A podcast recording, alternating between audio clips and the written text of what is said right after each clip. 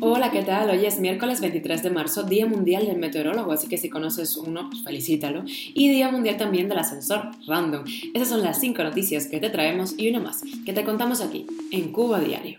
Esto es Cuba a Diario, el podcast de Diario de Cuba con las últimas noticias para los que se van conectando. A juicio en Estados Unidos cuatro empresas de cruceros por sus negocios en Cuba. Los estudiantes cubanos necesitan mejorar su ortografía, advierte la UNESCO. Dos mujeres mueren a manos de sus parejas y se amplía así la lista de víctimas de violencia machista en Cuba. El desabastecimiento de combustible se agrava en el país y el gobierno limita aún más su venta. Y te contamos la última hora de la invasión de Rusia a Ucrania. Rusia usaría sus armas nucleares en caso de una amenaza existencial, dice el Kremlin. Esto es Cuba a Diario, el podcast noticioso de Diario de Cuba. Una jueza de Miami decidió que las navieras Carnival, Norway, Royal Caribbean y MSC Cruises deben ir a juicio por violar las regulaciones del embargo de Cuba al ejecutar actividades turísticas prohibidas a la isla. Las cuatro empresas de cruceros incurrieron además en tráfico al obtener beneficios de instalaciones del puerto de La Habana confiscadas a sus propietarios por el régimen de Fidel Castro. De acuerdo con los documentos del caso compartidos por el diario Herald, esas cuatro empresas habrían ganado a punta aproximadamente 1.100 millones de dólares llevando turistas a La Habana, mientras que el gobierno de la isla habría obtenido pagos de 138 millones por su participación.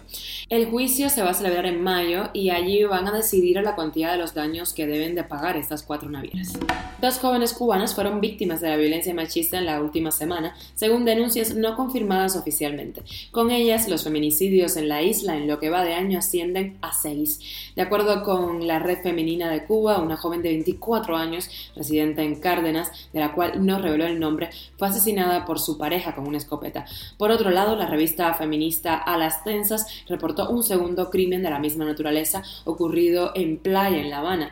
La víctima tenía 28 años y se llamaba Lisbeth Machado. Era madre de dos niños. El padre del niño menor la mató en frente de uno de los menores. Al menos 36 cubanas murieron por esa causa en 2021, según el Independiente Observatorio de Violencia de Género de A las Tensas. Cuatro más que en el año 2020. Varias organizaciones e iniciativas de la sociedad civil exigen hace años la aprobación en la isla de una ley integral contra la violencia de género. Cuba a diario. Los estudiantes cubanos tienen un punto débil y es la ortografía. Esto según un estudio realizado por la UNESCO eh, en 16 países de América Latina y el Caribe para evaluar los modelos de enseñanzas actuales. Dicen que los estudiantes cubanos saben escribir textos siguiendo unas pautas, pero necesitan mejorar la ortografía.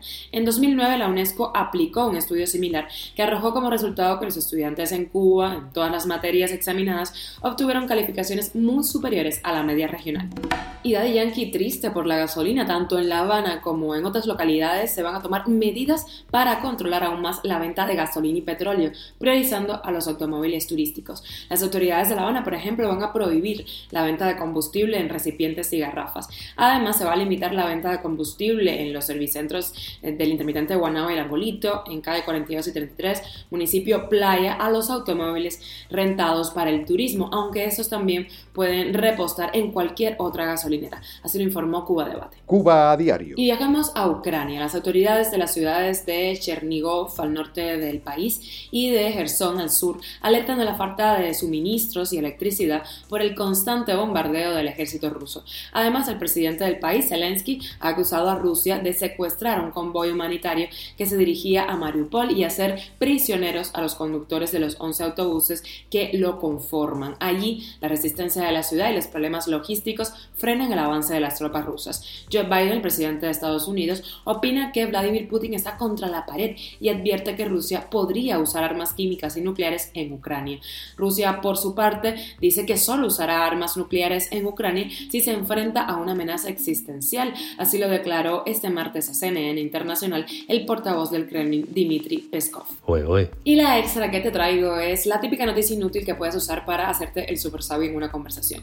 El botón omitir introducción de Netflix ha ahorrado a sus usuarios 195 años. Ese es el tiempo que habrían tenido que usar todos juntos para ver contenido repetido en los 5 años que lleva en marcha la plataforma. Esto es Cuba a Diario, el podcast noticioso de Diario de Cuba, dirigido por Wendy Lascano y producido por Raiza Fernández. Y hasta aquí llegamos, gracias por estar del otro lado. Recuerda que estamos contigo de lunes a viernes a las 8 de la mañana, eh, hora de La Habana, 1 de la tarde en Madrid, 1 y media de la tarde en Cuba, 6 y media de la tarde en Madrid.